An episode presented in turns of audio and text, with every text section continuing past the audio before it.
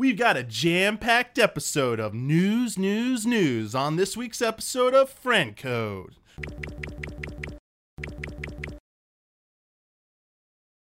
Welcome, everyone, to a new episode of Friend Code. I'm Michael Damiani, your host, and I'm joined today by two new guests. First time appearances on Friend Code. We got Ian Hinck Hi. and Brandon Jones. Hi. I've just about had everyone of the EZA crew on here. Just gonna get Don on here. Gotta find a day when Don's available. We'll have everyone on the crew on Friend Code. That's one of my goals. Nice. Um, a little bit of uh, housekeeping, real quick, before we get into the discussions. Um, there is no Dear Nintendo and there's no Last Call segment this week because, as you'll see, there is a lot to talk about. Great. And we always shoot for an hour long. This is probably going to go a little bit over, so didn't want to really try not to break that rule. And uh, I saw all the feedback for last episode. Um, seemed like everyone wanted me to include the Q and A with the video, so I apologize for that. I thought it was just going to bog it down, but if we ever do do that again, it will definitely be multiple people talking about uh, a single game. If you didn't pay, see what it was, it was like a focus on Super Mario 64, meant to have multiple people discussing like the game and its merits and how good it was. But um, if it's ever going to be like a one-off like that again, it probably will not be friend code. It'll probably be something else. That was, that Oh. was the the pretty clear mandate. Is like people did want more of that. Just if you're going to make it a short, produced video like that, that's not friend code. Let's call it something else. So message heard loud and clear. So thank you for all that nice feedback. Let's dive into it. Uh, let's start off with uh, some events that recently happened. Start off with San Diego Comic Con, which uh, just ended this past week. Brandon Jones and I got to head down and uh, check out some of the, the cool stuff down there. Um, and I believe this was the first time Brandon got to get hands on time Right. with Super Mario Odyssey, which was at Nintendo's booth at Comic Con. And we all shared all of our thoughts back at E3. Brandon Jones, how does it feel to have played Super Mario Odyssey? Uh, it feels good. It. I, I don't know what a what kind of a revelation it is to walk away from a Mario game saying that it controls well. It's just kind of like, yeah, you know. Okay. Yeah. Um, the thing that was interesting for me was uh, that I. You had to play with the Joy-Con separated from the controller. So when you walk up to the station, they just had the blue and red. I was like, oh, okay. Like, like maybe it'd be nice to play with a pro controller, or, or, you know, I'm just like used to playing, um, you know, with the controller like intact, and like I don't, I, I, I like, I think it sells well when you do the ad for the Switch. You see people like, you know, going independent. You know, they just like put the stand up, and the guys on the plane like playing Skyrim, and uh, I like to, I I like them all, all my buttons to kind of be secured in one space. Um, but that's the way it was, and so I had to play it that way, and like didn't have any difficulty. Like we talked a little bit before about it's a little awkward moving the camera Yes. on a thing that can also move independently, and that's not affecting the camera. But uh, Amanda, uh, my wife, played with me really quick, and I got into the city level, and she did the desert level. And she actually enjoyed the motion controls because she was experimenting a lot with what they were doing. And I, uh, the one move that I wish I could do was the uh, circle like spin. So you like take the hat and it spins in a, uh, uh, the radius around you. And um, couldn't figure out how to do that, but I guess that's like you like either move both of them or move one of the. Wait, that game has motion controls? Yes, I did not know that. there you go. That's Uh, scary to me. I don't know. I think they are all entirely optional. I think that one move though, the making the hat go around a circle, even with the pro controller, you do have to shake it like that. Okay. Uh. but that move didn't seem necessary for anything I saw in either of the two levels. So Yeah. it, it does offer it, but it seems like you can do, do whatever. I you just want to be a hot shot. I think there was like Yeah, one yeah. there was like one area where I went in and I was you know in the middle of a circle of cones that I could knock out, and so I was like, oh, this would be a perfect opportunity to do that thing I saw in the trailer. How does he do that? Um, but yet did not have any. There was no issue where I was like, I want to jump on that thing. I want to get up there. Grr, the controls aren't letting me. Like it was very intuitive. Um, I think they did a good job of showing off a lot of the cool things that you could do in the gameplay trailers that they've shown so far. And so I immediately was like, I know I can whip my hat on that. I know I can take over that thing. And loved the vibe. Had to put a band together for. Uh, uh, for the for the uh, party in the city, and, and couldn't find the last band member. I, I got time got cut off before I was able to to finish up the whole area. Um, but maybe it was like a little smaller than I first thought. You know, New Donk City would be. But I wonder if we maybe get other versions of New Donk City. Like I, I don't know if there's if, if like time of day passes while you're in the area. I don't know if it happens when, when you're in the area, but they're definitely different. There's day and night in Yeah. that game, and different areas are seem to be available that we didn't see in uh, the playable demo that were in the trailer. Uh, like there's a boss battle at night on one of the skyscrapers, that like worm looking thing where you gotta turn into like Tank Mario or whatever and fire the, the things at that. and and Bowser's challenging you obviously in one shot. You know he's Yeah. got Peach, and and so yeah, I wonder if that's like if we're if we're meant to leave the city and then go back later, like after having acquired a different ability, or Well, the city's a hub, right? That leads Yeah. to other le- levels, or Apparently, it's, it's it's its own world. It's Oh, okay. not the hub area. Is Oh, what they were saying. Um, I'm kind of sup- I would kind of be interested to know your thoughts if you did get to try out the, the desert level because that is more of an open environment. Mm-hmm. That seemed way like had a bigger size to it. Uh, I felt like I was able to go off in more directions and explore when I was able to play that one versus New Donk, which had, I mean it was fun to go around and check out things, but it felt a little bit like more tighter packed, more condensed than the, the desert level for sure. D- does the city have a vendor to sell outfits? Yes. Because Amanda found the vendor in the desert level, and I never It- I never found the one in the city. trying to remember which building it was in, but I believe each area will have one. I think each area's one introduces like may- I'm gonna assume introduces like one or multiple new outfits.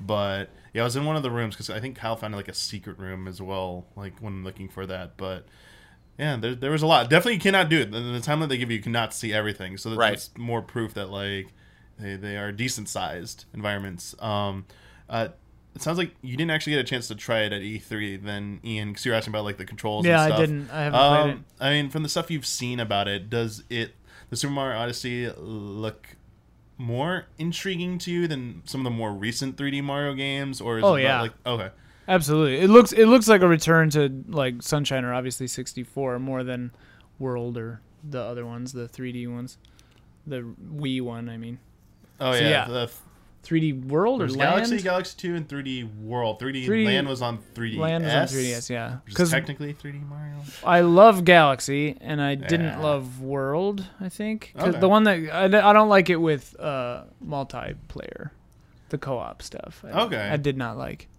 There's yeah, there is a sort of co- there is a co-op feature in this one, but it's not like two characters. It's more like the Galaxy thing with Where uh, someone controls the someone hat. controls the hat. Yeah, Yeah. pretty much, which looked kind of kind of amusing when when they showed it off on the Treehouse back at E E3. Is that the is that the game that the infamous girlfriend mode was said about Galaxy One? Where it was like some kind of Oh. like throwaway co-op mode. Is that the game that originated that Hmm. phrase? Wasn't it? I don't know if it was that or who wasn't it? Uh, I don't remember. Jaffe who said that. It might have been. I yeah, this is the wasn't that long ago, but I don't Yeah. want to quote wrong things. Yeah, I don't remember either. Um, but going back to, to, to Comic Con, so it was as you might have guessed from what Brandon and I said about it. It was the same build as E3, same Yeah. two worlds. There was nothing new about it. I just I Um, didn't even make an attempt at E3 to go Yeah. over there and Yeah. check Me it out. neither. I was like, I will nope. Defer Yeah. that opportunity to other people. Good, yeah, good point. Um, while there was a line to play this game, um, Mm. it was uh, it was about like twenty-ish minute wait at max when it was at probably at its worst, maybe thirty minutes. Oh. Nowhere near the lines at E3, obviously. yeah, it was like Right. six or seven hours. at Yeah, each. everyone else at Comic Con was fighting to get to every other thing possible, so it was kind of like nice. And if you got there within like the first, if you when show floor opened and you eventually got in, if you just went over to the Mario booth like I did on Saturday, I walked right up and was able to play it. Like after an hour, a line started to like get decently sized, but if that's all you wanted to try out and went there, like it was pretty easy to play. They had a person at every single station all along Yes. the row. yeah, it was basically like one row with TVs on each side, and it was about like I think it was like ten on each, so it was about twenty stations. Um, and that was literally their whole booth was just Mario Odyssey. Um, but that wasn't all uh, Nintendo had at Comic Con. Real quick, every year for like a good, I forget when they started it. It was like in the last few years they started uh, doing a, a gaming lounge over at the Marriott. And for those of you who aren't familiar with Comic Con, um, or didn't catch the, the stream I did, I tried to stream the show floor and show everything. But basically, the San Diego Convention Center is this like long, very like wide convention center, and on each side is basically two hotels. There's a Hilton that's across the street on one side, and then there's the Marriott, which is like smack dab on the other side of it. And in that Marriott hotel is where Nintendo for the last few years has done their gaming lounge. Now, for the past few years, it is uh, even this year as well. It's been open to anyone, even if you don't have a Comic Con badge, which is great. So if you if you have a hard time getting a badge, there's other activities to do down in downtown San Diego. This was one of them. So it's a really big draw. Is it free? Yeah, it's free Oh, as wow. well. Now here's the, the the the word going around is that the fire marshal, which you know they they're always cracking down on San Diego Comic Con, Yeah. cracked down on Nintendo this year and said like, listen, that room's capacity, you've been over it for the last few years. Like we can't have this anymore. So you have to have a you have to we need you to enforce it. Otherwise we're shutting you down. Ah, okay. So that was the word that was going around that everyone was saying in the lines and everything. That's why Nintendo was enforcing line. That room used to be pretty crowded, but there was like never really a wait to get in there. You just like walked in and you just had to wait in a line, like maybe 10 deep was the longest line was any station. This year, there was a massive winding line in the room preceding the, the kind of like the mini exhibit hall area. It's a ballroom uh, where they had the actual stations. And then to get into that waiting room area, there was like it would always say line like capacity reach or queue cap for the day. right. So uh, they would close it off around like four or four thirty every day was what I was told. Like the Saturday we were there, er, like after our meet and greet, people tried to go down and wait in line. They came right back up and said, "Oh, they closed it down," even though it's got Oh, like a few more hours open. Uh, so basically, there was a line to get into it this year, which Yeah. which kind of I, I did like the Grandpa Simpson move Yeah. where he like walks into the, the club that Bart's there and he just like like grabs the hat and then goes right back out the Mm-hmm. Door. back out. Because I was like, oh, uh, one thing on my list was to check out Skyrim on Switch. You like, I'm, I can imagine what it's like, but I was like, Right. oh, I actually kind of want to check that out. Maybe try out the motion controls and stuff. And it was like, and let me, nope, not doing that. Okay, Nope. And then just walked right back yeah, out the door it was and uh, one, never looked back. One interesting thing, I don't know if you can kind of this is all Jones real quick. Uh, the, the this year they they mailed ahead mailed badges in advance for Correct. some people at Comic Con. So I got mine in advance. I got a press badge. Uh, I did not know that orange little ribbon thing or the sticky part. Was actually an integral part of your badge. Apparently, it wasn't needed to Oh, I get. never- I never put it was on. Not was- needed. It was not needed to get into Comic Con. Right. Uh, but to like prove you were press, even though my badge said press all over it.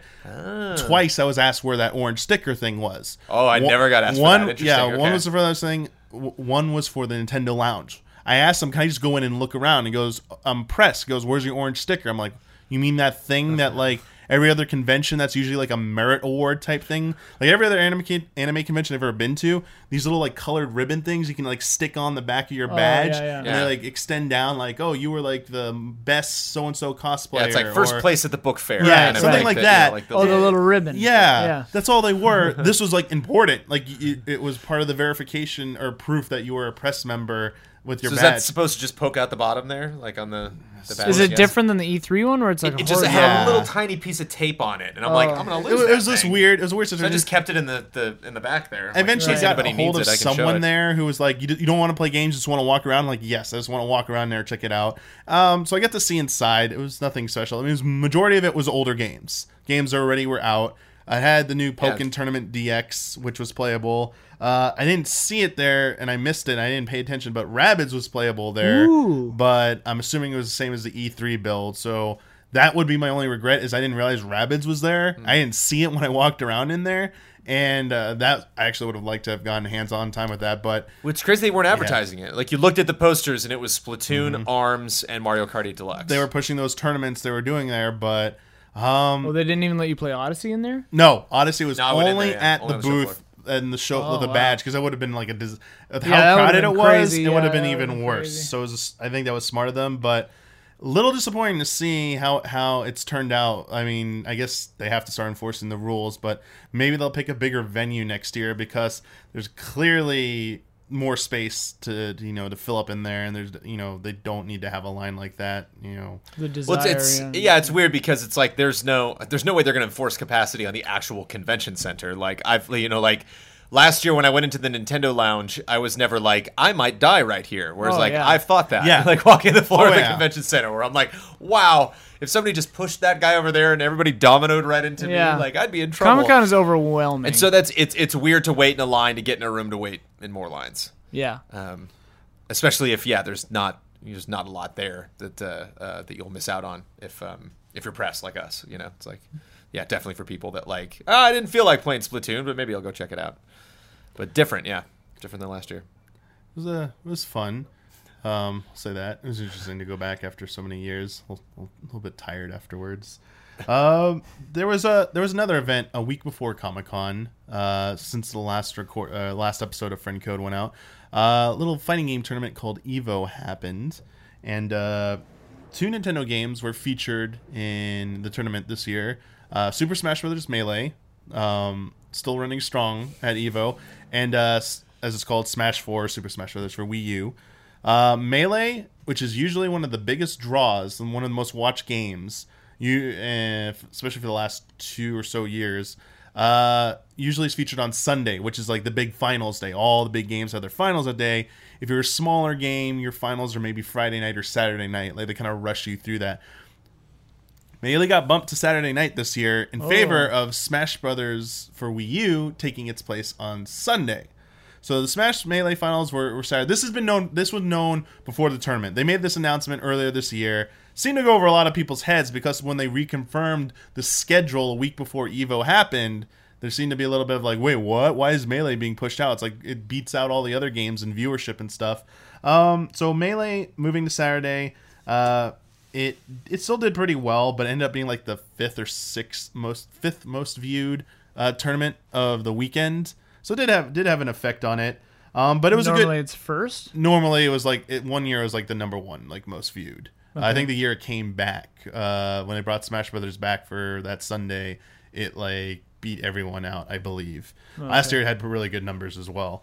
Um, I, I, I don't think either of you. It's okay. It, I don't think either of you really follow like the, the scene very much. But like the, the usual suspects were in the, the top eight for, for melee at least. Maybe for some good matches. Um, it was good to watch. So very entertaining there. Um, but it was pretty much played as expected. The person who's expected to win won it all. A player named Armada uh, uh, beat uh, Mango.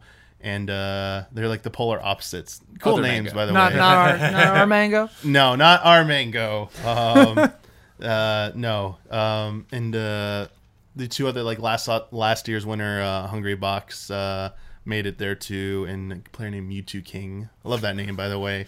Also made it into top eight, so that that was pretty much as expected. Uh, but Armada took it pretty convincingly, which is cool. But I want to talk more about Smash Bros. for Wii U. Um, in taking Sunday's spot. Uh, so for those who don't follow Smash 4's fighting game scene, there's a player named Zero who's like universally agreed to be like the best player, like super dominant, like always wins, barely loses. Um, mains is Diddy Kong, and a lot of people view Diddy Kong as super cheap. Um, so in the top eight, two things happened in the top eight that I personally found super gratifying because ever since these things were announced for Smash Brothers for Wii U, I had this dream, and it was the DLC characters of Bayonetta and Cloud. I was like, I just dream of the day when there's a Cloud versus Bayonetta grand finals at Evo, and everyone has to watch this on stream. So it wasn't quite grand finals; it was losers semifinals, which is like two matches or two or three matches before like the, the final like championship Yeah. which was being broadcasted on cable on Disney XD. Yes. Whoa. A fighter named Salem versus a fighter named Tweek. One of them, uh, Salem mains or played as Bayonetta, and Tweek played as Cloud. So if you're watching, there's a photo on Disney of someone at a bar with Disney XD on, and Cloud is fighting Bayonetta at a bar. I was like, yes, we want what a time to be alive. I could see Cloud fight Bayonetta on cable television. Um, but uh, uh, Sa- Salem won with uh, Bayonetta. Okay. Uh, took it all, which is kind of nice to see something someone different win for once. But uh, it was a I would say it was like a good showing. Uh, it was nice. Um, there, I think the thing is, everyone else, every other company that came there had like major announcements for their games or upcoming fighting games, like new character reveals, new updates. Whereas Nintendo was like, "Hey, cool, thanks for thanks for being here, everyone. Oh, please go play uh, Pokken D- Tournament DX and uh, Arms and Splatoon." Yeah. It's like, no, the, the, the, they're always like a little little bit weird. I mean, they, they they do throw some backing behind it, but like they don't fully embrace it. It seems like with, with all the other companies. So it's just basically another year where Smash is there, does does okay, but it's always like a little bit like of an odd person at the party there, where like people, the fighting game community is like, yeah, there's fighting games and there's Smash. Smash is part of us, but like it's its own unique thing. Yeah, 'Cause- yeah. Not just because of the gameplay and stuff of it, but like just how company the Nintendo treats it and stuff. So. uh yeah, it it was nice to nice to see, I guess. But like, important thing to take away is that like it's kind of a changing of the guard, in that the Nintendo seems to want melee to kind of be pushed aside, and wants the like the new game Smash Bros. Wii U to be the one pushed harder. They want their newer games to be pushed. So Do you think Nintendo was behind that? Oh yeah. Nintendo Oh, was okay. probably 100 percent behind, telling them like you need to w- w- Bump this. This is one of our requests is that you Yeah. bump these around. So it'll be interesting to see how the community reacts to that. If that if Nintendo keeps you know pushing that harder and harder, especially in other tournaments, to see like the how the melee side of the community reacts. I mean, they're two separate communities, but seeing how the melee community reacts to like maybe Nintendo kind of being like, your time's over. Like this mm-hmm. is an old game. We're not supporting it anymore. We're not giving you an HD remake of this. Stop talking about it. We have new Smash Brothers. This is our focus. So you think the lower viewership was just because of the rescheduling and not because people are? Oh yeah, I think it was because of the rescheduling. I think if it had the slot that Smash Brothers Four had, which was right before Street Fighter Five, which was the final event, the main event, it would have had. I think it would have done better numbers than it did on Saturday night. I think it would have done better than so. Smash Brothers for Wii U did just over 140,000 viewers on its Sunday night slot, which Sunday night slot, which made it the third most viewed mm, uh, tournament. It was Street Fighter Five was number one, Tekken Seven was number two, then Smash Brothers was number three. So Smash Brothers for Wii U. But I think if the Melee and Smash Brothers Wii had switched places, Melee might have been higher than than that. So I think Nintendo knows that unless something's forcibly done, mm-hmm. it's the Melee is going to continue to keep being you know popular. So they're kind of like, hey, we need to step in and do something about this. Like Smash Brothers Wii U has proven that it is the com- the competitive gaming scene will embrace it, that they do like it, and it has found a better hold there than the previous one, Brawl. Brawl kind of got like dismissed, almost had one Evo oh, showing, and it was just like goodbye, Yeah. like you are yeah, not yeah. no tripping. What is this? No, get out of here. so it's interesting to see like Nintendo kind of like dictate that, but it's, it's not unheard of. Yeah. Like Capcom, th- everyone's referring to this year as the last time Marvel Three is going to be at a major tournament like Evo because Infinite's coming out later this year. Infinite's going to replace it, but like the difference is um, Melee's just this odd case that like it just endured for all these years, where every other older version of a fighting game, whether it's in Street Fighter, Mortal Kombat, no matter what series it's in, eventually gets pushed, uh, you know, to the side for the newer entry, and just Melee's just resisted for that long. So, and always an interesting case to see that, but. Can you play melee with a stick? Like, does anybody do that, or is, Fighting? every, is everybody sure, you- on? Sure, you can, but everyone, Oh. most everyone People plays play with on GameCube GameCube, controller. okay. There's even way more in depth stuff about you need like a specific con- type of controller that has like a, a defect with it. Like uh, that Really? player Armada actually refused to participate in a tournament.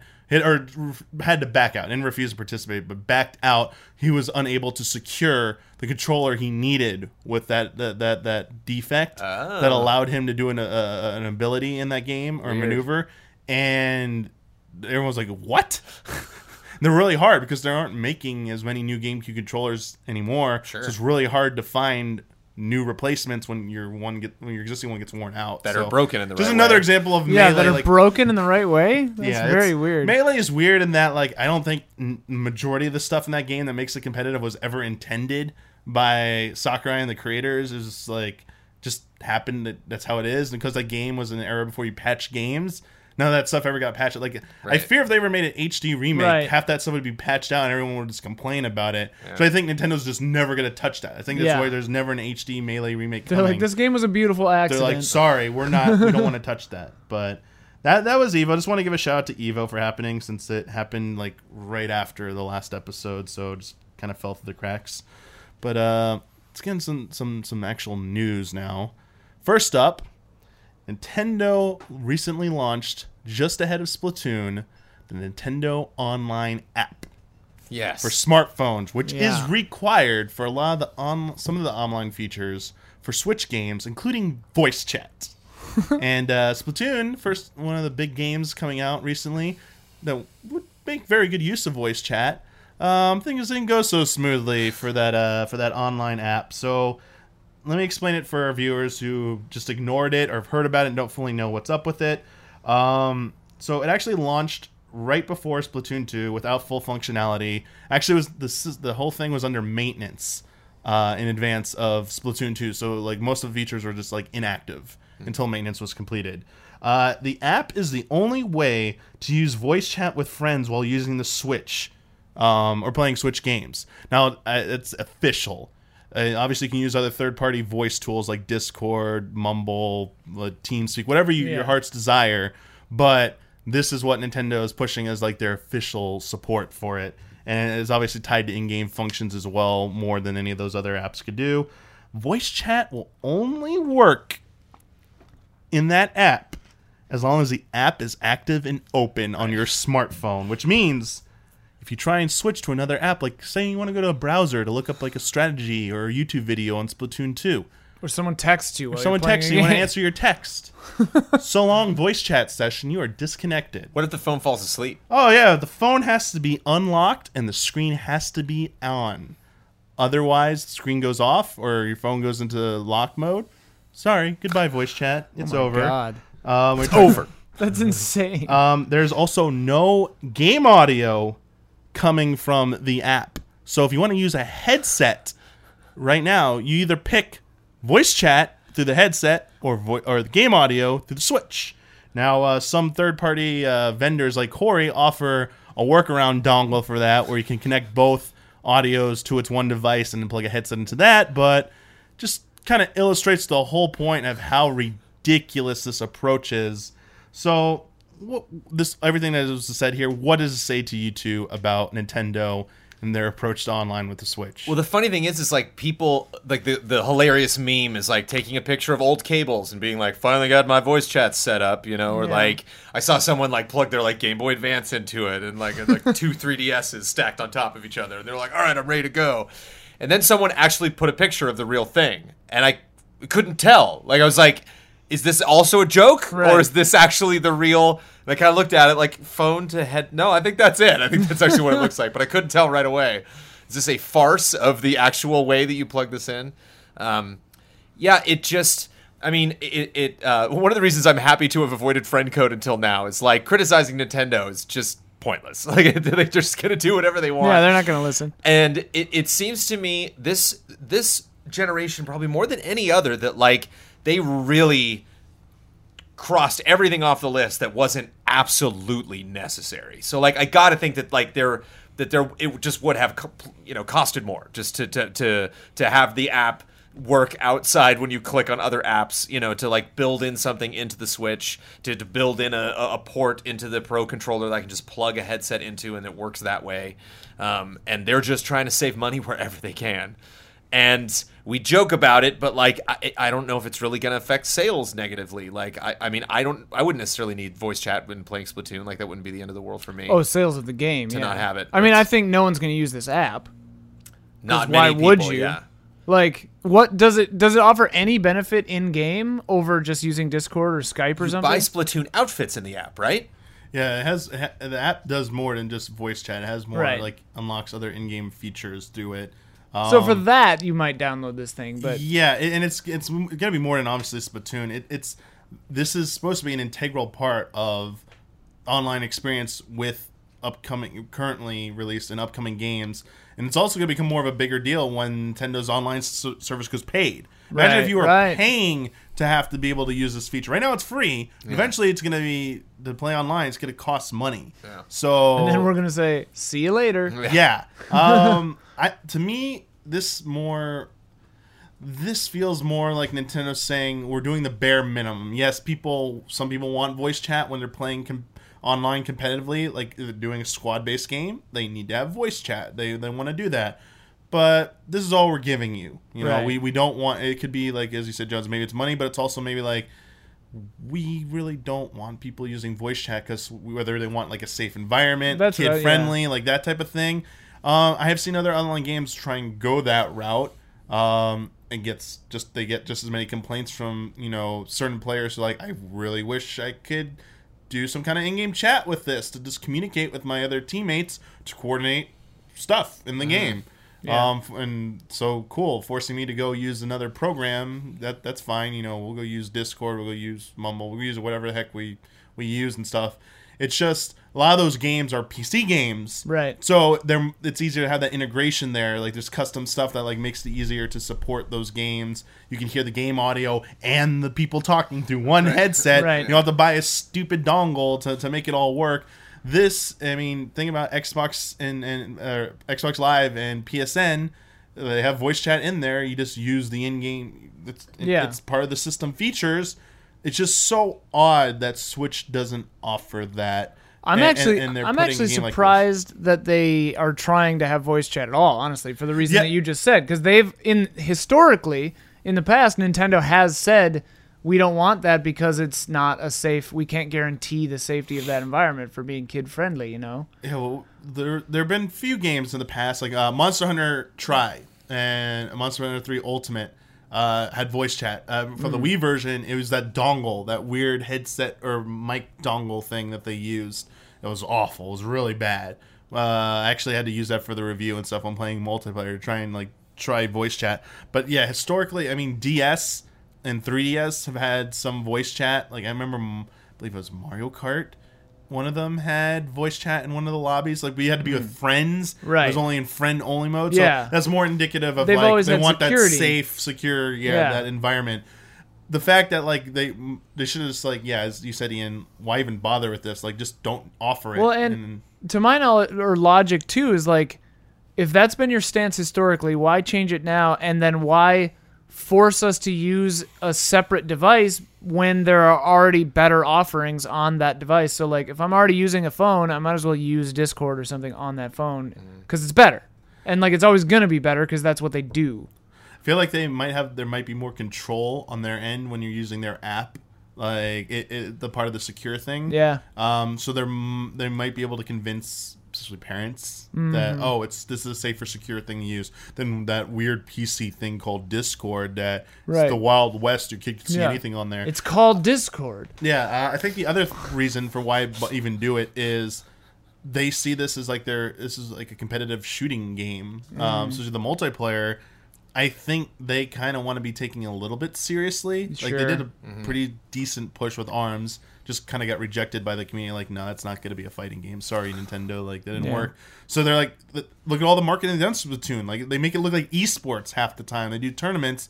They want it to be embraced by that. Voice chat kind of has to be there in some form. So Sure. I think they're just throwing it out there because like we gotta do something with it. Like even if it's our own weird way of it, we're still trying. But so. is there a game coming out in 2017 do you think is also going to need to use voice chat or even the app for like purchasing stuff or Yeah, because they don't even have arms on it for voice chat or whatever. Oh. Um, Rabbids, I don't think will. Odyssey won't. I don't think Xenoblade will. Uh, like FIFA maybe? I was thinking like, yeah, that or uh, was it the WWE game coming out? Maybe.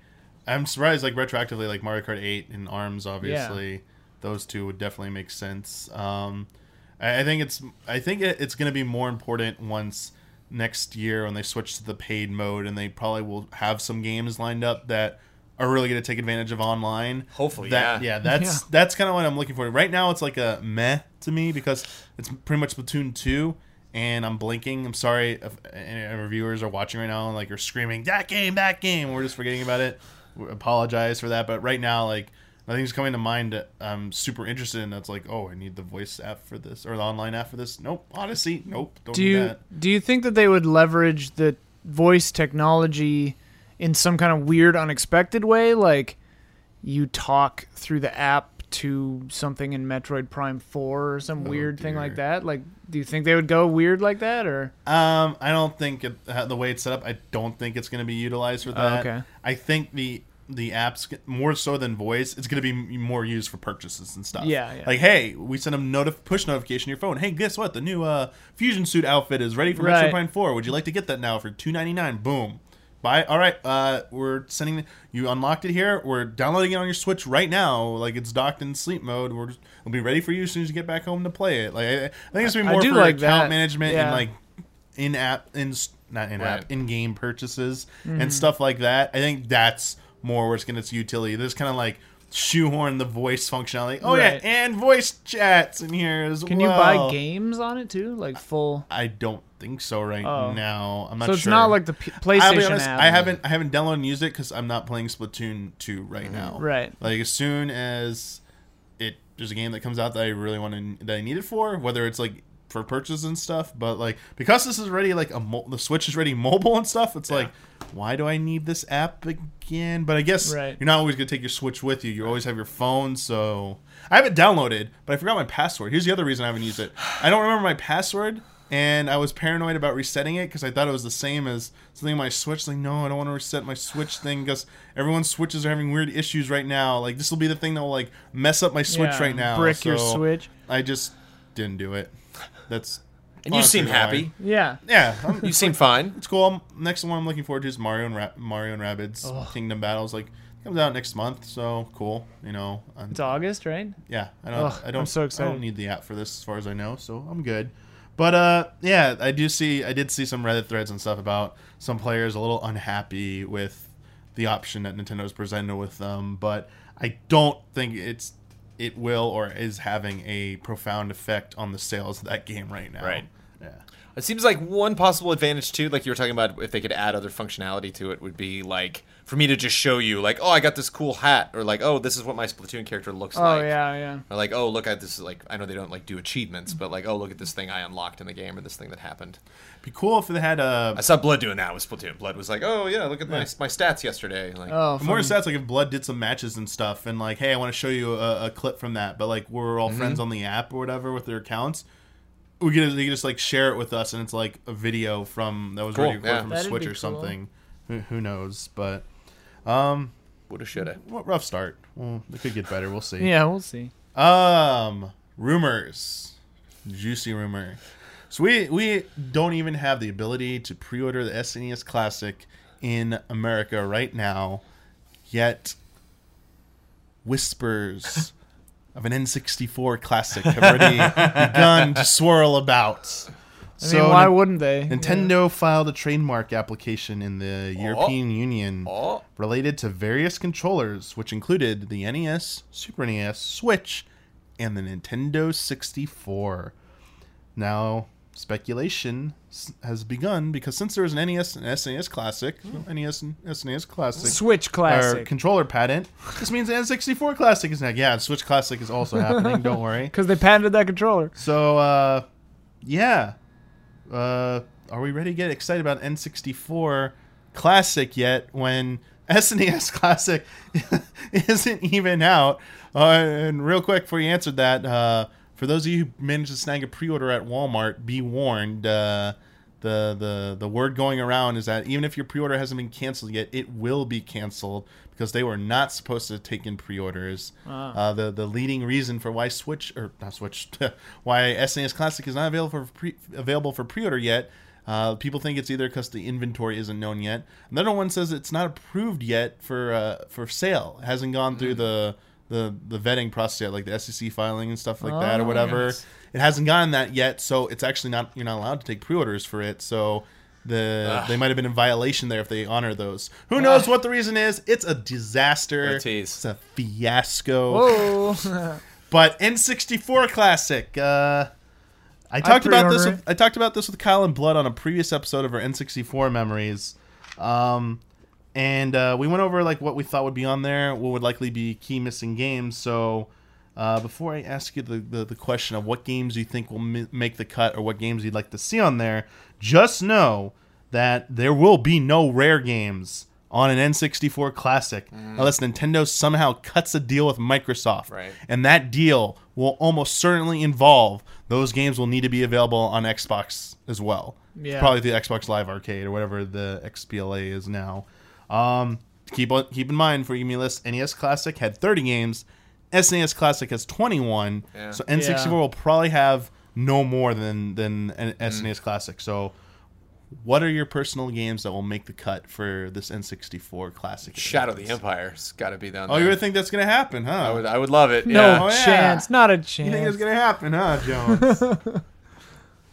I mean, Mario, obviously. Uh, Which Mario? 64. Oh, this is Mario Party. oh. is that uh, Blast Corps? The DMA design Blast did? Core. Isn't that Um, like the legendary, like one of the first like open world? But uh, Superman 64. Blast Corps is uh, just for the lulls, just Yeah, because just- everyone needs to play that. Yeah. And they like have to like it, it. heavily. You gotta play it. That'd be hilarious. I think. I don't know. I think that would be kind of funny. if they're like games like yeah Mario 64 whatever whatever and then they go into like Superman 64 for like a minute and a half. could it just launch with only Super Mario 64? Yeah. Oh yeah. well, no, you got to get. like uh, I'm trying to think. Oh, but again- Yeah, if you don't have So- GoldenEye, if you don't Perfect have Perfect Dark, Dark. if you don't have Banjo Kazooie, if you Yeah. don't got So you said Diddy Kong Core. Racing, if Blast you- Core is a rare game as well. Oh, This, this was re-verifying that because I'm like And is Diddy pretty Kong, sure. uh, so here's the Rare? thing. So here's the thing. Diddy Kong Racing was developed by Rare, but it involves the Donkey Kong IP, which is owned by Nintendo. Got it. So I am pretty sure that both Diddy Kong Racing and Donkey Kong 64 Mm. are free for Nintendo. Like Nintendo has control over those games, can put them out. I think the fact uh, I don't know if Diddy Kong Racing was ever put on Virtual Console or Donkey Kong 64. There may be hurdles to that, so I'm not 100 percent sure. But I would assume more so Donkey Kong 64. That's that's their IP. I, like because Star Fox Adventures is also Nintendo's as well. That was like Rare's last one of their last games for Nintendo back on GameCube. I have to assume those two would be the safest ones, or the, like the, the ones that you most easily Right. sec- re-secure back to put on. But like Perfect Dark, Golden Eye, yeah. That'd be, Oh, it's definitely not happening. That's a hornet's Oh. nest. Oh yeah, that's uh that's gonna be like very hard to get. Um, Harvest Moon. Harvest they- Moon could be possible. So th- what are some other ones? Uh, there were two N64 Castlevania games, uh, Castlevania Oh, boy, 64 and uh, Yeah. I never even played Legacy those. of Darkness. Yeah, they're- Legacy of Dark. I Uh, forget what I've one. never There were even- two of them. Um, I don't even know if I've those- seen those are them. Some stiff controls right Yeah. there. there Yeah. were the the N64 Bomberman games. The those could totally be put back on there. Uh, what what else is Konami gonna do? You know, since they own Hudson. Um, Uh, Mario Kart, obviously. Mario Kart will be on there. Uh, Zelda. Star, Star Fox, both Zeldas will be on there. Um, man, stinks not having any of the Banjo games on there. It's, it's gonna be so disappointing. Oh, uh, Turok wanted to. uh, they yeah. Uh, I forget who owns the rights now because they just released those in HD on PC or remastered or whatever. But those could be possible. I, I still think there might they'd have to re- negotiate that deal to, to get them on there. Um, what are what Any role playing games on the 64 uh, that are of note? I mean, there's Quest 64.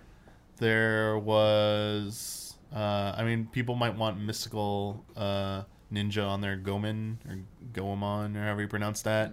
That was a, a game people like, kind of Zelda-ish. 1080 sort of. snowboarding. 1080 will be there. Ooh, Wave Race will be on there. Um, snowboarding. there's uh, Mischief Makers. Is another one people like. Uh, Resident Evil 2. So that yeah, so I was gonna get to that. So yes, our Resident Evil 2 did come out on N64, and some people argue it's the definitive edition because you actually has uh because the control scheme it has a control control scheme on it. There's the only place you can get it, which is technically like uh can move the camera or I don't know. My, my someone always tells swears by it that it has Oh, like move this- and fire at the same time. something maybe, like or- that. Like it oh. has some feature on it that none of the other ones have that makes it like the best to play. Like Where's con- Hubert? Loading control times are probably real short. Oh yeah, because it's cartridge. But I mean, StarCraft also came out on N64. Oh, weird. Did Can it really? Can we can we get a can we get that? can we Oh, work that out with Blizzard? Can I we mean, get- they're doing that re-release, right? So maybe they would consider it like oh, oh, no. advertising. Just gonna say Conker, but no. yeah, nope, no Conker. Um, I think there's a lot of weird games. There's Buck Bumble was like another weird one, Which is a bummer because when they The up, cruising games. when they updated Conker, they changed the mini games, and the mini games were some of my favorite parts of uh, of uh, that first Conker. Um, all any of the cruising games, like Cruis'n USA, Cruising Oh, World, yeah. San Francisco Rush, um, Mortal Kombat games. There are a bunch of Mortal Kombat games on N64, like the traditional ones, and then like the mythology, Sub Zero, and uh, what was the other one? Forgetting now. I mean, they had those, so I, I, I think they could easily fit twenty something games on there. I think the, the the point that we made on the previous episode, just to hit it home again, is that it's going to be missing those classic rare games. That's Yeah. really, really going to hurt. I think. I, I, I think it'll still be impossible to find, um, just because like you put you put Ocarina and Mario on there and Oh, Mario yeah. Kart, you're done. Like it's Yeah. gonna it's gonna sell. It's already sold out right now. Such thing doesn't even exist. Hole when I was like, hey, I just want to play that, play Banjo Kazooie again real quick. Like, oh, N64 Classic would have been perfect. Nope. Not saying it's impossible. There's some Nintendo might be able to work out some kind of deal. They I mean, they've been reaching across the aisle. I mean, look at Kingdom Battle, was Rabbids. Like, Yeah, who Phil- expected it Phil that? Spencer seemed open to the possibility a few years ago. Uh, was open to that dialogue. Made that. Uh, I think he said to Reggie, "Hey, uh, we're we're open to talking. We're not we're not completely closed to the idea." But the the rumor that's always gone around is that any deal involving the the rare catalog of N64 games would include a stipulation that that game would have to be available on Xbox and that the Xbox version could have enhanced features that if Microsoft developed them, they don't have to give it to Nintendo. So like say GoldenEye was they, that GoldenEye deal went through back in the day. Oh cool. GoldenEye GoldenEye is now available on Wii and Wii U Virtual Console. But it's also available on Xbox Live Arcade. But guess what? Microsoft put them ponying up the money and resources to enhance it. It's To put 69. voice chat in It's it. got 69. it's got like up, up, updated textures and stuff. Yeah, maybe there's online multiplayer now. Yeah. Whereas the N64 version is just the N64 version, Right. which you remember great, but imagine Nintendo after dealing with a Microsoft game to say like play the enhanced version of Right. GoldenEye. True They- 4K GoldenEye. Nintendo would not stand for that. Yeah. They, they're oh, they're all for like equal partnerships. Or they're for collaborations. They're not for letting a competitor get a leg up on them for the sake of just getting something in their inventory. So Yeah. I I, I don't see that happening. But uh, definitely, I won't, I won't say definitely, but probably coming in 64 Classic. So be prepared. And the, the NES and the SNES controllers were the same size. The console itself was smaller, but the controllers Yes, were the controllers same yeah, size. yeah, yeah. So if they release the Oh, N64 controller, that'd be they have to hilarious. make these big things yeah. again. So we talked about this on the early episode. Like we pretty much all assume that it's gonna. So it's seventy nine ninety nine for SNES Classic, and for Classic will be more than that. Yeah. because Yeah. the, the controller is gonna cost more alone just to make that. Um, and then the form factor, the super, uh, the N sixty four was also a little weird too with its curvature on the front. Um, and if it includes two controllers, yeah, that thing's gonna be like one hundred twenty nine dollars, like 20, 129.99 probably would be what it what it settles at. Uh, I wouldn't be bet- surprised if they sold it with one controller. Yeah, because there aren't that many buy- multiplayer. 'cause there aren't especially many, if there's yeah. a gold. If any of the rare stuff is on, especially no GoldenEye Perfect Dark. Yeah. Mario Kart would be the one that would hurt the most. But, you- But- you could just buy a new one. Yeah, I, I would say like I'd be really worried about getting a second controller for that. I I expect that to be like the hardest thing to find. Unless they sold like an adapter or something so you could use your old one. They've been using the the the Wii uh kind of dongle thing that like hooks Oh, up yeah, to yeah. Wii remotes and Yeah. stuff. So possibly knows? it's not. Yeah, I think there's one exist. But uh next up, there was another event as well. I forgot about, but news actually came out of this one. There was a event recently called the D23 Expo. Um, well, there wasn't exactly a Nintendo game there. Uh, there was a there was a big reveal for Kingdom Hearts 3 for New World for for Toy Story that happened there, and uh, a lot of press went to were invited because pretty much everyone knew this was happening. Uh, not Nintendo. Square Enix said ahead of time there would be a new Kingdom Hearts trailer, but a lot of press got to do interviews, and one of those outlets was IGN, and they got to interview Mr. Nomura, Tetsuya Nomura, and uh, they asked Nomura about the possibility of Kingdom Hearts 3 on Switch. And uh, Nomura-san had this to say: Nintendo Switch is definitely a very interesting piece of hardware, but if we lightly say, "Oh yeah, Kingdom Hearts 3 will be on the Switch," I'm sure people will come back and say, "But what about the PS4 and Xbox One? We want them out first. Don't focus on other platforms." So for now, we want to focus on what platforms we've already announced we're going to be releasing Kingdom Hearts 3 on. And so after, perhaps, maybe we can start thinking about other possibilities. To further clarify, Nomura said that Kingdom Hearts 3 on Switch is possible in the future. Uh, also said that previous HD ports, the, the Kingdom Hearts 1.5, 2.5, and 2.8 uh, versions, could also come out to Xbox One only after Kingdom Hearts 3 comes out on Xbox One and PS4. okay. Once that version's out, or at least when it's done, like when development's completely done on that, they will then start evaluating whether or not they want to put Kingdom Hearts 3 on Switch or other platforms, or bring the previous releases that they've done for PS4 Right. out to the other HD platforms. So, um, but with anything Kingdom Hearts, this caused a lot of you know a pretty big stir. Like people were like, "Oh my god, Kingdom Hearts three might come out to Switch." And uh, my question to you will be, if Kingdom Hearts three were to come out on Switch, but after it came out on PS4, Xbox One, do you think that is going to be? A, do you think that'll still have any significance for the system?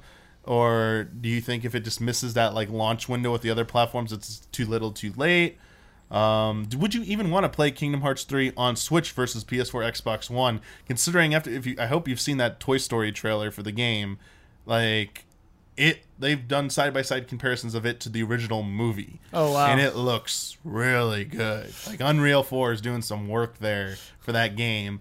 Um, the possibility of that being watered down visually Right. on Switch Yeah. is that the type of game you want to play on Switch or not? Uh, Zelda kind of made me reevaluate the importance of, of of graphics in this day and age. That like I was kind of a little poopy on Zelda on Breath of the Wild when I first saw it. I was like, ooh, I don't know if I could really immerse myself in a world that looked like that. Yeah. I definitely can. And so I thought, okay, well maybe um, maybe these games that uh, uh, have an interesting visual aesthetic but aren't necessarily like performance hounds, like maybe they could find uh, a home on the Switch and be just fine. And maybe that might be my preferred console to play it.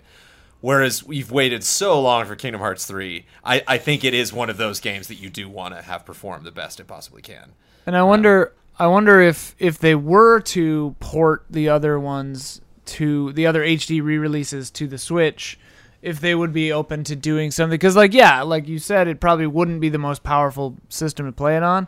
I wonder if they would do like a super bundle where you could get like all of Kingdom Hearts Forever and three on the Switch for like eighty bucks or something, whatever. But like get it all and like that would be how you sell it because i don't think i don't think there's going to be a huge fervor for just three on the switch because yeah i mean unless you just have the switch which a lot of people do but like you know that would be a cool angle just to get it all Yeah. because it's like if you've never played any of them Yeah. like getting all of it in one big thing would be pretty crazy take it anywhere with you uh, both your points are b- basically how I feel uh, with, with you, Brandon. Um, yeah, it. I think the the biggest point for me is that we've been. I have been waiting, and a lot of people have been waiting so long for Kingdom Hearts three. I just want to play it as soon as it's out. Whatever Right. it's available on, I'm playing it on that, and it's on PS4 because I have a PS4 right now. I'm playing it on PS4. I'm. I don't care. It looks better on PC, and it's coming out two months later on PC. playing it on PS4. Like Right. I, that's that wait, that development period. That that's just what happens with that. the same thing with what Ian said is that I I've been going back and rebuying one. I mean, I bought 1.5 in on PS3, and then I bought 2.5 on PS3, and then I bought them both on PS4. Like I'll rebuy them because it's like an excuse to replay through them again.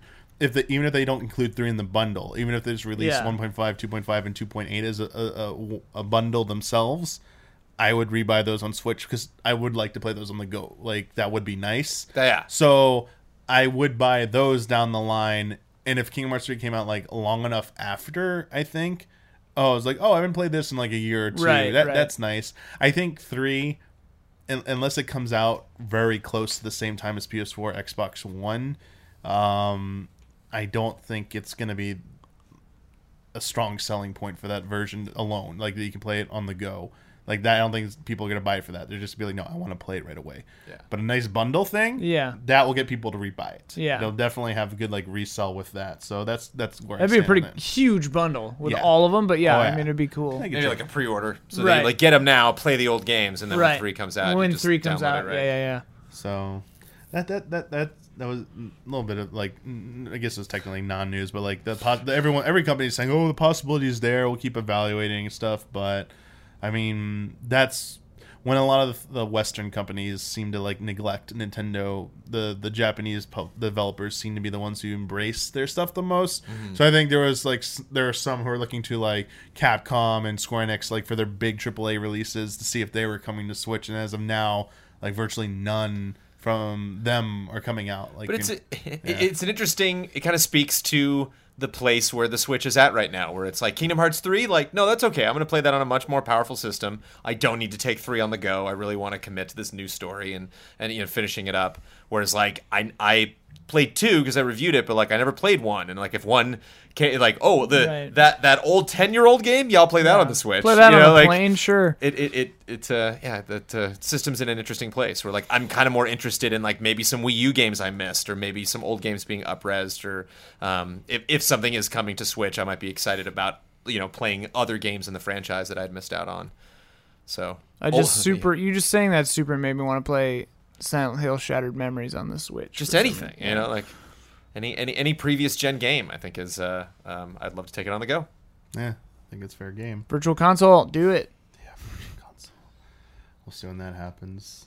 If Tune in next year. Yeah. Um, Next bit of news. glad uh, glad Mr. Bossman is not on the panel today because he'd uh, be ripping his hair out at this news. Fire Emblem Heroes is actually making Nintendo a lot of money. um, it's been available for just about six months now since it came out, and it has brought Nintendo in around hundred million dollars in revenue, and it's been downloaded over ten million times. Um, it's a little bit higher than that now. Um, to put this into comparison, at the the the start of the year, um, beginning of the year, Super Mario Run had been downloaded about 80 million times in like a little less than two months of release of last year. Um, but only 4 million of those 80 million had converted to being paid, uh, paid like downloads. Because as you remember, the first world is, is free to play. right. Correct. But then the game's available at a single price to purchase. It was seven ninety nine, I believe, initially. Then it got jacked up to nine ninety nine because I think Apple revised its pricing policies. Um, so it was either between eight and ten bucks to, to, to buy the whole game and unlock everything. Well, only four million of that eighty million converted to, to pay. So let's say let's say everyone did pay like ten bucks for that. That's uh that's only forty million dollars right there. Forty million. Mm, Okay, sure, cool. Forty million bucks. Uh, but as of April this year, um, Nintendo said Super Mario Run's player base was ten times as large as Fire Emblem Heroes, and they said that Super Mario Run had around 150 million downloads. So if that was ten times as large, I'd say like about 15 million downloads for Fire Emblem Heroes, so a little bit more than 10 million, but less than 10% of that 150 million downloads had been converted to being paid customers. So less than 15 million uh, were paying that fee. So let's just, again, let's for argument's sake, if everyone paid the 9.99 price or about 10 bucks, that'd be about uh, 150 million in revenue if, if you if you round it up to the full 10%. Sure. So, in that, so Super Mario Run's been out for several months more than Fire Emblem Heroes, and Fire Emblem Heroes has brought in 100 million, whereas Super Mario Run at most has brought in 150 million. Now, consider that Super Mario Run was pretty heavily advertised. Sure. Got a it got time on. Uh, was it Jimmy Fallon when they also Yeah. had the Switch on there? Like Nintendo paid a good amount for the marketing for Super Mario Run, whereas Fire Emblem Heroes had virtually no marketing behind it.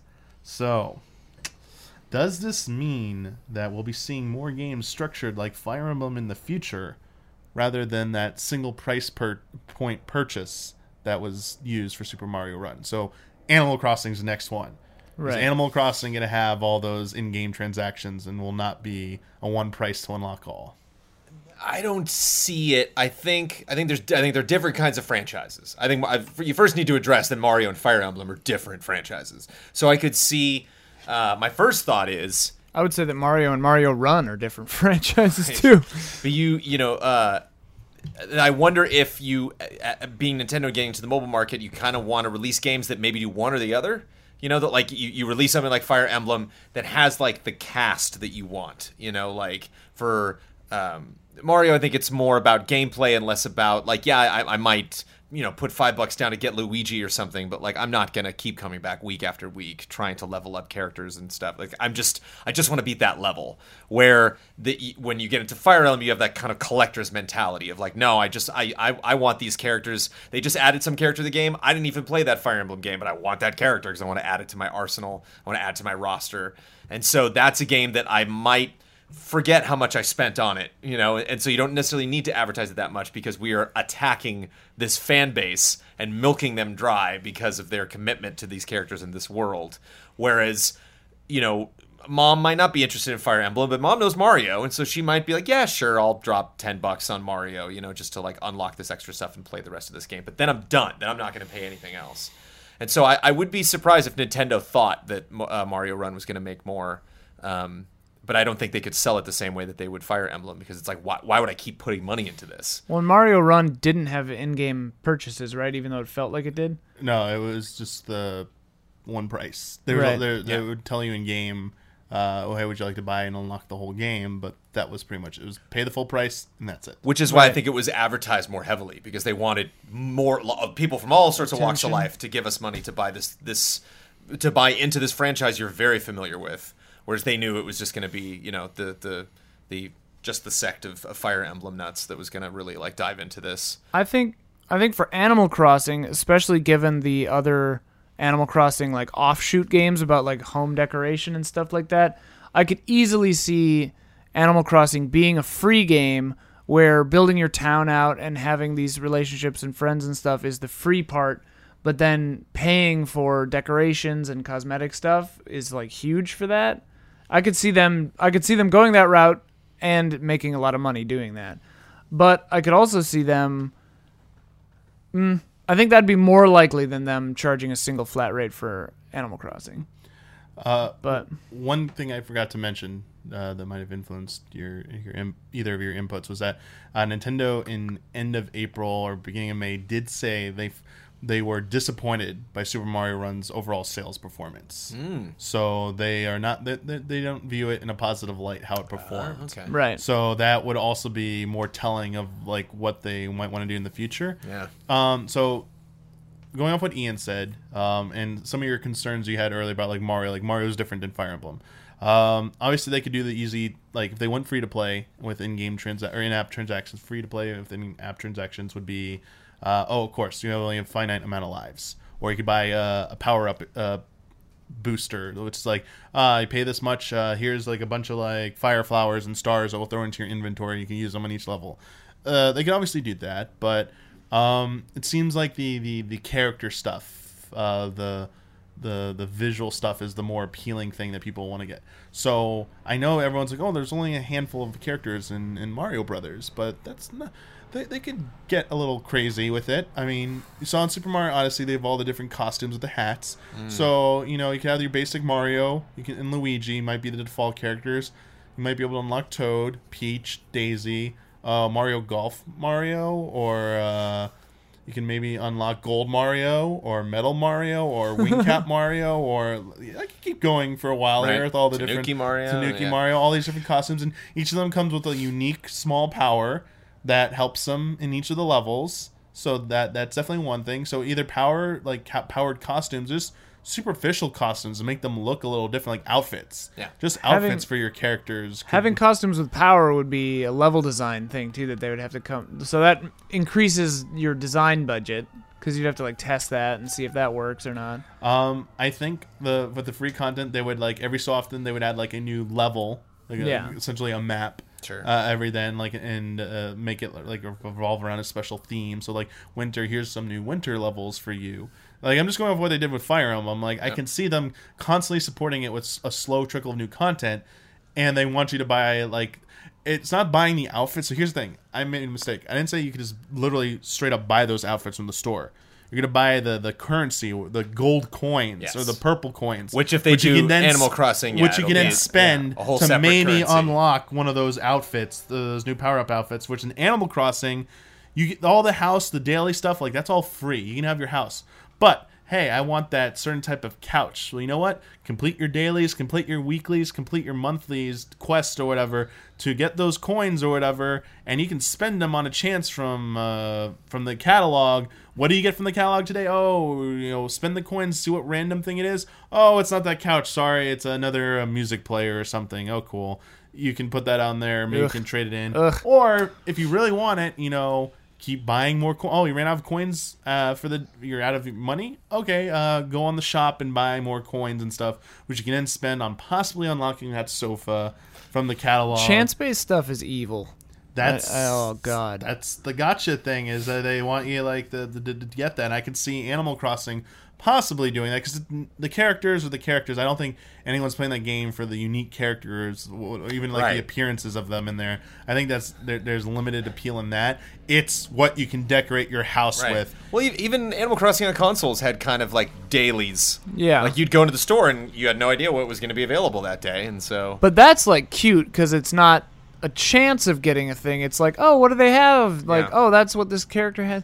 The the weird thing with Mario to me is like that it had that kingdom building aspect that you had to wait time to like for stuff to show up, and that they weren't because that felt so in-app purchase driven that it like blew my mind that it wasn't. I'm like, why put this in this game if you're not doing that? You know what I'm talking about? The With the little Kingdom Toad, Something else to Toad do. Kingdom, yeah. the little Toad Kingdom in Mario Run.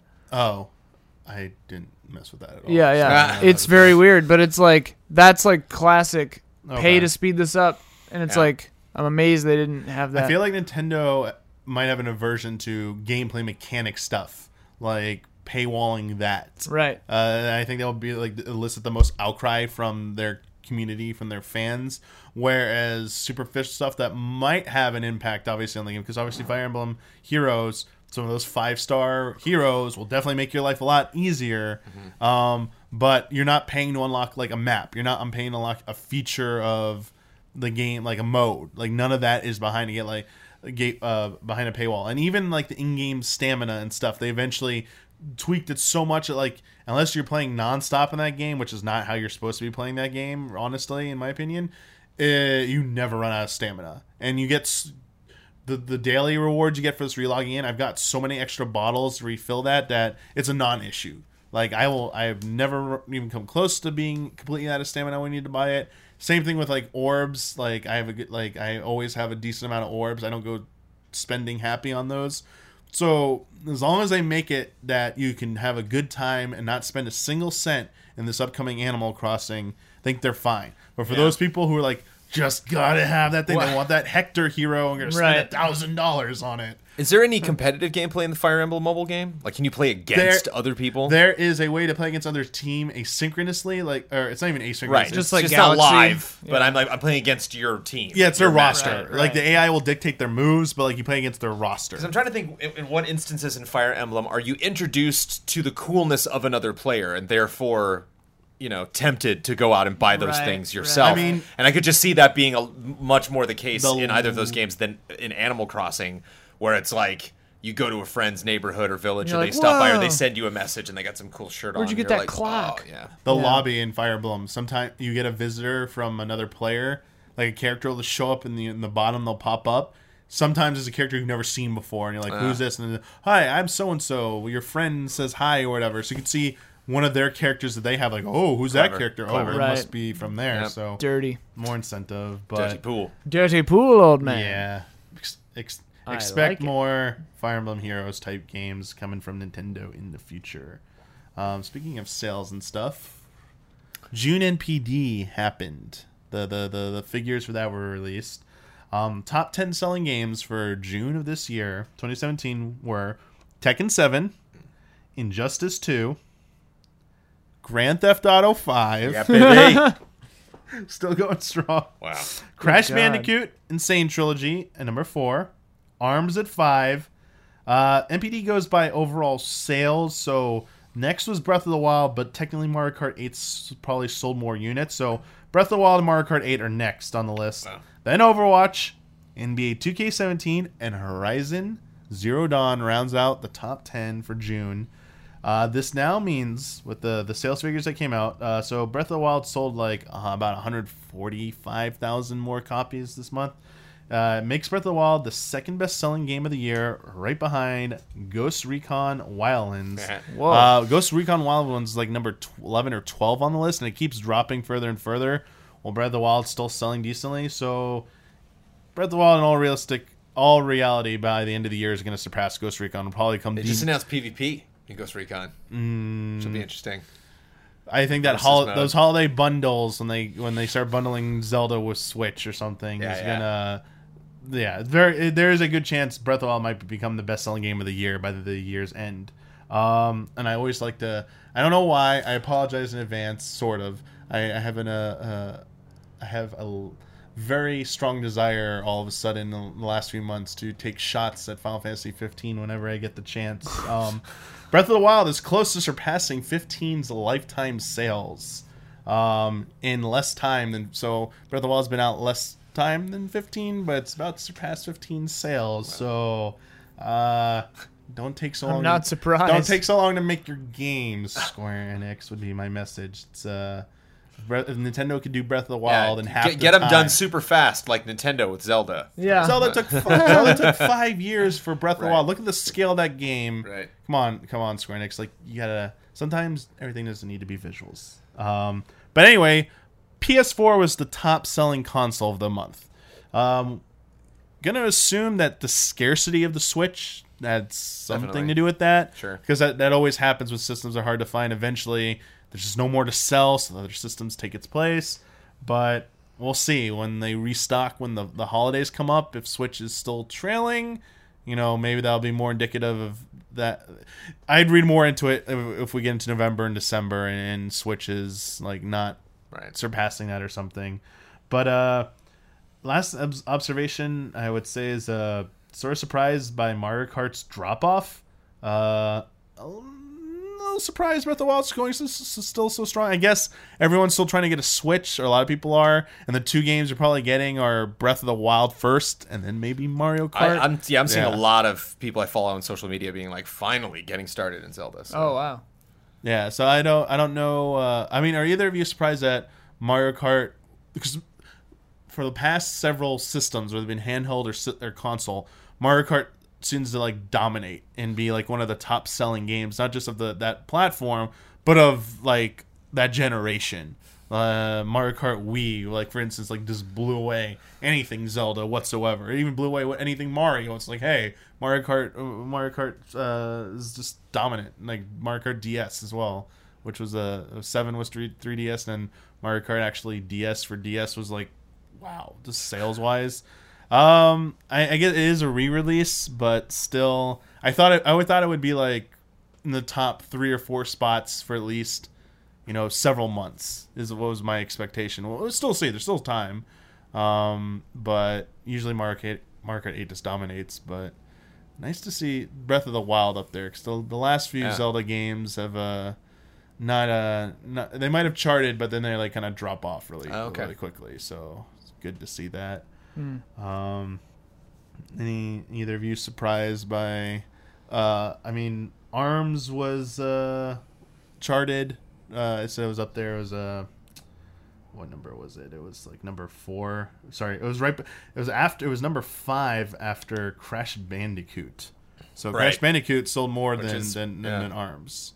So And it beat Arms beat Breath of the Wild for this month, right? Is that Yeah, but yeah, it did. Yeah. But like the Mario Kart 8 and, and Breath of the Wild were like right behind it. But I think Arms sold like I think they said like around two hundred sixty-five thousand. Eh, that's not bad. for Overwatch? Is that both SKU, SKUs and eh. only game purchases or in-game purchases too? Just just buying the actual game. Just the game? Oh, okay, that- yeah. That, doesn't factor in. Because I was gonna say if that's if that was including in-game purchases, I'm like amazed that it's not higher. Yeah, no. If it had in-game purchases, like Overwatch yeah, would be like number one. Overwatch would be like way over there. Finally, something would dethrone Grand Theft Auto Five. Yeah. Wow. Jones, what year will it be when Grand Theft Auto Five is no longer on the top ten NPD? Uh, next year is Red Dead's coming Because out. Red Dead. Okay, you don't think both of them are still going to be? That They're would gonna be oust awesome. themselves. Uh, I was gonna say Uh, like 2020. Yeah. Yeah. 2020 is the first year we'll see GTA 5 drop. But I wonder, off. yeah, I wonder if the, the I wonder if there's like a player base that plays online that has never really been a Grand Theft Auto fan, you know, but just like really got into online, and I wonder if they would uh, make the jump to Red Dead or not. Don't know. I I wanted to. I got a copy of when GameTrailers shut down. I think I got the PS4 copy of Grand Theft Auto 5, and I only wanted to play online. Uh, but then it was like 60 gigs, and I was like, nah. so I'm like that. I wanted to play online, but not the game. But yeah, Next up, another rumor. Uh, there was a recent Wii U system update that seemed pretty nonchalant until the the data miners went through it to see what else was in there, just in case. And they found a, a little message in there. The message says, "The Miiverse service has ended. Miiverse and any software features that make use of Miiverse are now unavailable." hasn't gone live yet, but it was included in there and mm-hmm. presumably to be set live at a future date, which now has led a lot of outlets to speculate that Miiverse will be coming to an end very soon on the Wii U. So I think it was pretty obvious this was going to happen because mm-hmm. The Switch obviously is not using that uh, the Miiverse functionality whatsoever. So final thoughts on Miiverse: end of an era, missed opportunities, or good riddance? Miiverse is just the thing where the little guys show up and they go, "Hello."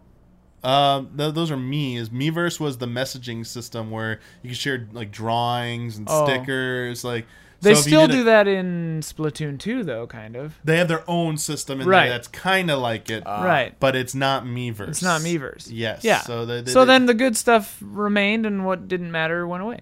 Mm-hmm. okay.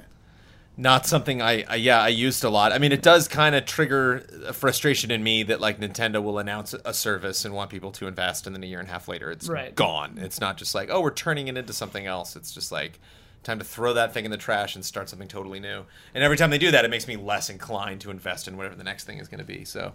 If they were to do that and then immediately turn around, do a 180 the next day, and be like, "Yeah, but now Right. there's this service," it's like, Me World. yeah, It's a uh, little more focused. but no more me's. Basically, is that what you, is that kind of what you're hinting at, or like? That's Miiverse. Like they put a lot behind that. They were touting it as like their big alternative to any other social media platform. Um, it seemed the people that did use it loved it and embraced it, but just them there I feel like there's opportunities there to maybe refine it and maybe that is what they're doing because what Ian just said like kind of like just struck a chord with me that maybe they are taking the best parts of what it was and they're just gonna take it on a game by game basis Right. rather than tying it to their core like account system like what it was on Wii U and they brought it Miiverse came to 3DS as well yeah and uh I, I there was part of me before Ian said that made me think about that was just like Miiverse if they just tweak some things about it and like had a, like better online support Yeah. and and better online infrastructure and just pushed more use of that like not not just like showing off cool photos but like some kind of achievement system was tied to it as well and all that those bells and whistles Yeah. could have really like taken off and been something you like very popular and it was well liked by the people that did utilize it but just i think nintendo might have just finally realized that you can't fight other social media giants. Like people are going to want to share their stuff on twitter. People are going to want to share their stuff on instagram. People are to want to share their stuff on facebook. Wherever everyone is is where they go. Not everyone was on miiverse. It had some nice features on it but that ultimately like the system not selling very well like kind of like put an end to that dream. So as he, as you pointed out ian like they did they do embrace some of those good features like the drawing the doodle stuff it's like hey uh, you can share those within splatoon and stuff those are still there like don't they're they're, they're still going to be around and you can share those uh, can you even share those like on social media or anything or is it Think- just within yeah, I think so. I saw a bunch of people tweeting. I don't know if they're screenshotting with their phone or if you can just upload it. If- yeah, if it's if they built an in-game function to take advantage of like Twitter or social media, then yeah, they, they got it finally. They they finally understood like oh, uh, let them use what they want to Yeah. use, but provide them the tools to make those to create that content to share. And wait, essentially. Miiverse is on the phone too. That's the same thing, or what was that?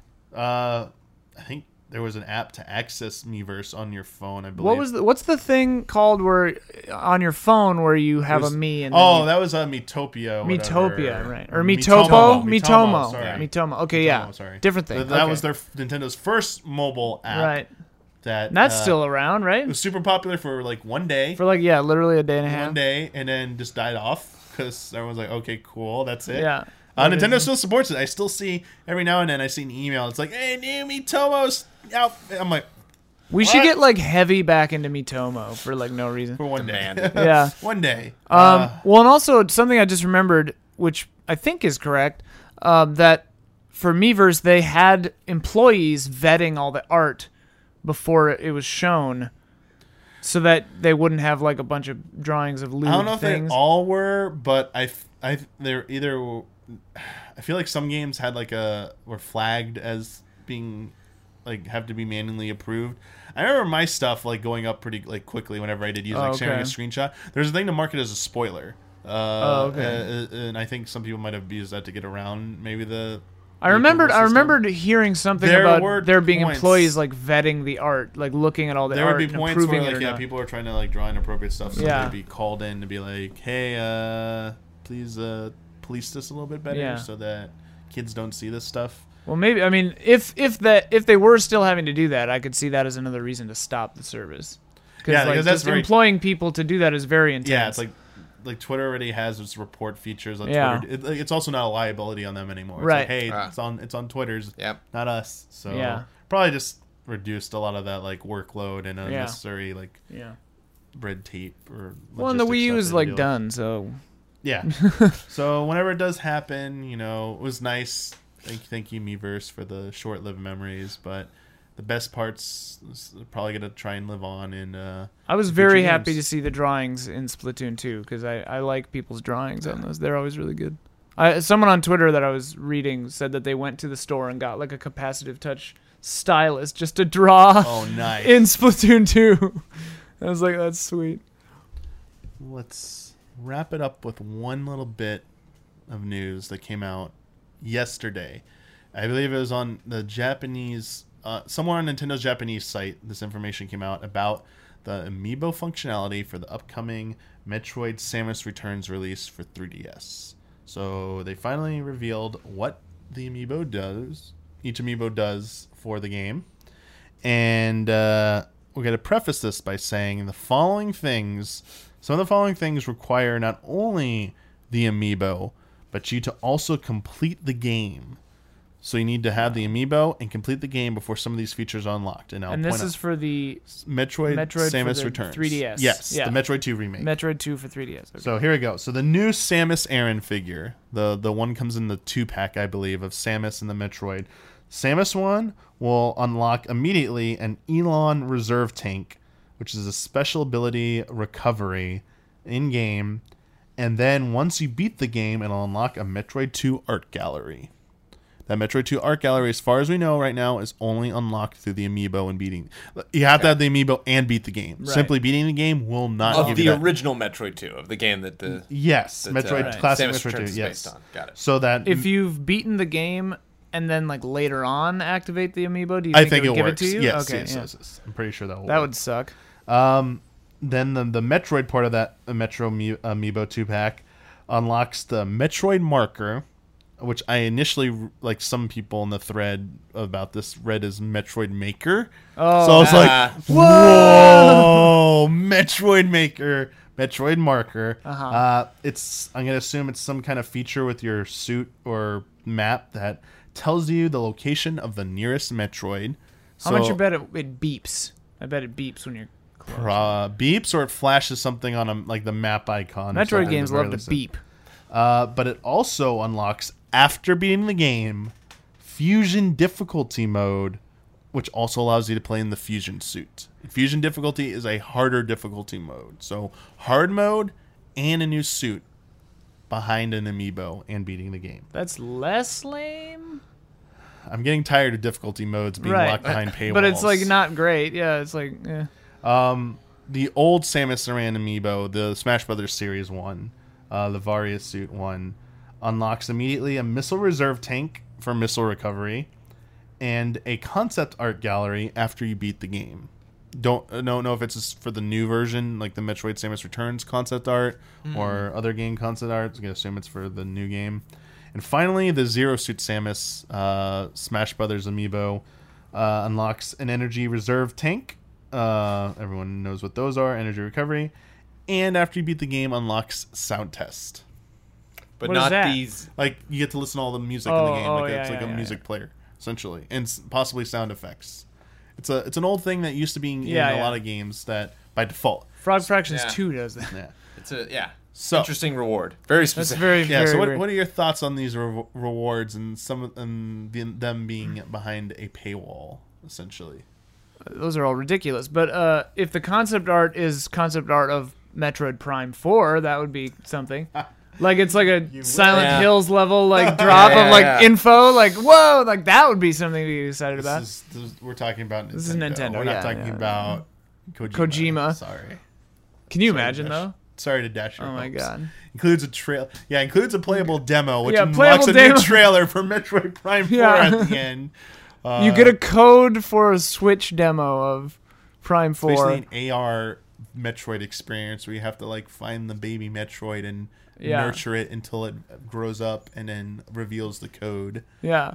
And it Yeah. doesn't just give it to you. You have to like print out and set all the concept arts next to each other and then it forms a giant Oh gosh, you have to line up like the edges and stuff, Uh-huh. like start and uh, Yeah. yeah, not Stargate, uh, contact style. or- Oh, yeah. like, oh gosh. What are you going to say?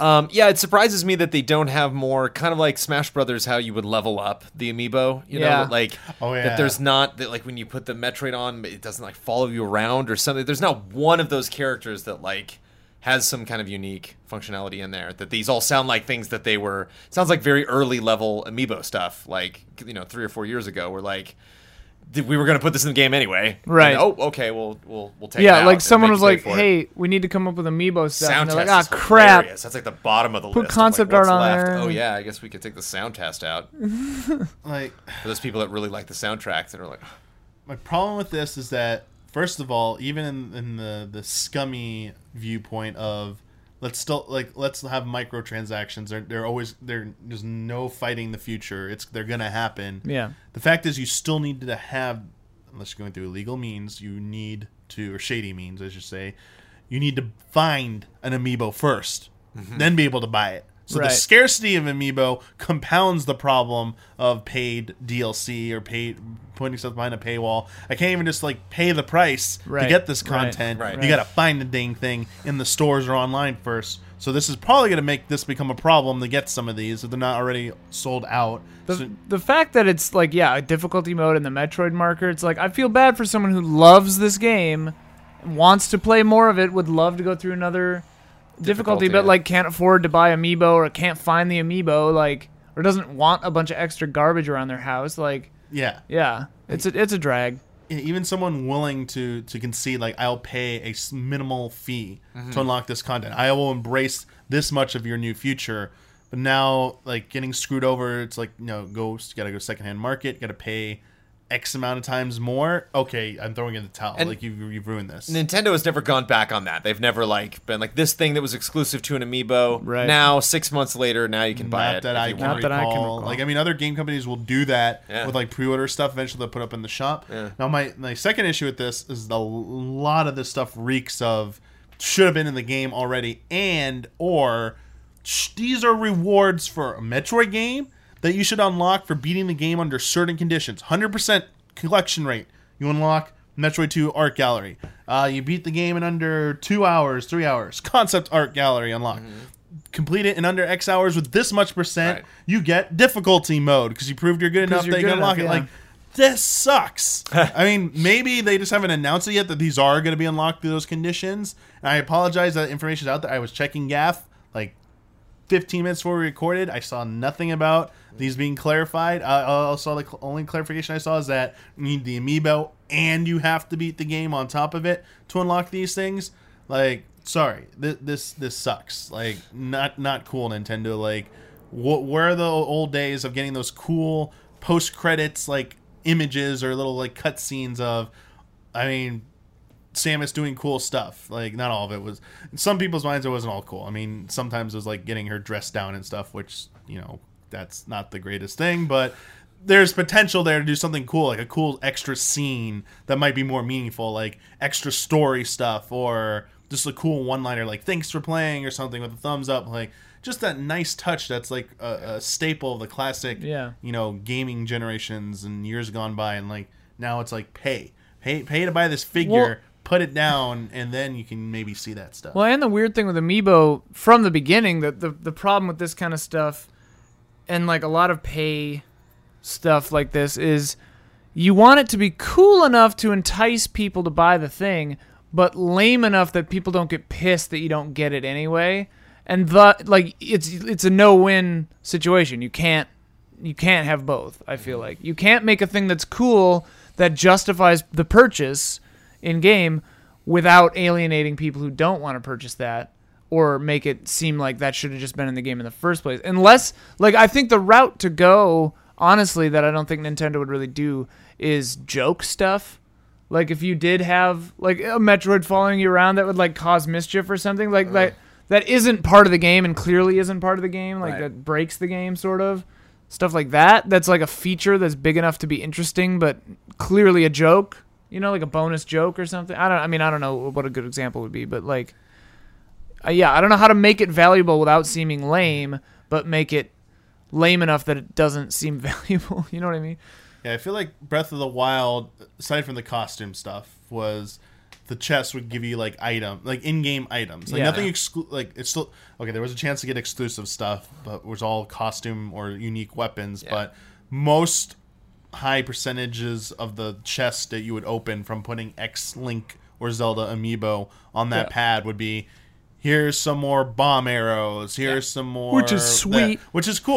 Like, oh, all right, cool. It's Bomb like, arrows are it's like a, great. It's like a gift package. Like here you Yeah. go. It's, sorry, care package. Here's a care package. So in Metroid, like these energy tanks, maybe you're low on health. You put the Smash Brothers one in over there, or put the Metroid one because in Super Metroid, you know, gave you all the power and stuff. Like maybe full health. Like okay, you're Right. about to die or whatever health you're at. Use that Metroid once a day. Yeah. Boom, full health. Yeah. Like you get a full health thing on there, or the missile one. Like it's perfect. Like you put it on there, full missile replenish or something. Like Basically, they become cheat, cheat codes. codes, yeah, yeah, they- yeah, Which is unlocks cheat which is fine, like because then it's a choice. Like I bought this cheat code. yeah. Like that makes more sense to me. I would say like cheat code type stuff is the first level Yeah. that is more acceptable. Cosmetic costumes that are just like zany and stuff that like okay that like that's so goofy that was probably never gonna be in there. Right. Then I would put like you know costumes of like so- things that would be more believable, like fusion suit. That's Right. there's a history with that that it has been unlocked before, so that's something I could see as that could have been a reward for doing something in the game, completing it. And then galleries, concept art gal- galleries, music, sound modes, like that stuff. It's just like no, like that. Well, that, that should really. There's no connection to the figure too, thematically. You know, it's Right. like Yeah. music test. Like, what? How, what Yeah. does that anything to do that with to the do- actual figure that unlocks it? like it? maybe if like one of them had like a special orchestrated track, like if you got the new ones, like here's a new Metroid Two Oh, theme cool. reorchestrated. You only get to hear it if you put it on there. Yeah. But like, oh, in game, like oh that's cool. Like that was never going to be in the game apparently. Yeah. Like it's like this is a special version they made for promotional purposes. Hey, they put it in there. That's cool. Like Or like they could do. I mean, this might be this is big, but like they could do like how you know how the like Grim Fandango and um front full full throttle. Uh, You can push that button and switch between the old Right. mode and the new mode. You could have an amiibo that does that. Oh. Like you put it on and it switches to the old Especially mode. the classic one, like the Varia suit. the would be cool old, yeah, did like that. that could do something. I don't know. yeah. That's a big to do. Or, or even even parts of it, just like old like Game Boy style like soundtrack version. Like Mm-hmm. this goes back to the old music, or even just changes Samus from the 3D new model to like a 2D ver- sprite version Yeah. of what was in the original Game Boy version. Just pr- shifted to be the right proportion to fit the screen and stuff. Right. With that. Um. Yeah. I.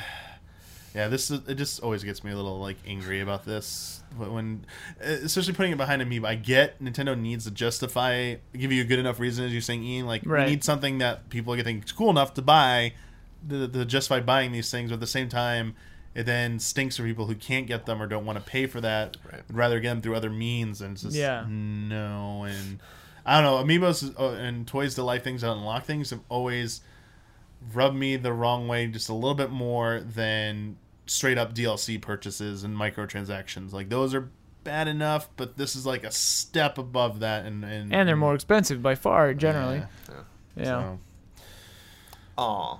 Aw. uh, but uh, yeah, we have definitely gone over. That, that, that that's all I have Lots to chat for about. this episode. There was a lot, a lot of good stuff there. So first, I want to thank you both for for joining me on this episode. Your fir- first time on here. Very- Thanks Thank you for for letting me us, say more mean things about Amiibo. I appreciate it. Yeah, always- we'll get to. I'm waiting for that Animal Crossing episode, Jones. So That's am I. gonna Oh, boy. happen. Oh boy. the post-mortem episode, and uh, Animal Crossing Skylanders. yeah, Wait for it. And uh, again, for those of you who, if you might have missed it at the beginning or skipped over it, uh, there's no last call this week. Uh, but in the future, when we when we do normally do them on a episode where we don't have jam-packed news filled uh, two weeks worth of information to go over, uh, we do a segment called Last Call, where uh, patrons who are five dollars and above get to submit their questions for us to, to to answer. Usually, we just pick one question and answer it, but last time it was a little bit of a unique case where I just went through everyone's question and answered them. That's don't expect it to be the case. It's usually be one, maybe two questions. And uh, when we figure out what the next episode is going to be and the subject, I will put that out there as a patron post. Uh, hopefully, in the next two weeks, we don't have as much information to go over as this. Though it's always a pleasure. I love this. I like having so much to talk about. It's like, yep, this got to get it get it all in here, and we like to keep these episodes to as close to an hour. This one's like close to ninety minutes this time, so went way over, but didn't want to cut any of that stuff. I actually cut a few things out, uh, like the something about like the new villain for Sonic, which we didn't talk about at all, which we're not going into. Had to cut stuff out just to kind of keep it some close, some point close to an hour. But anyway, thank you again for being on. Thank you all for watching, and see you next time on Friend Code.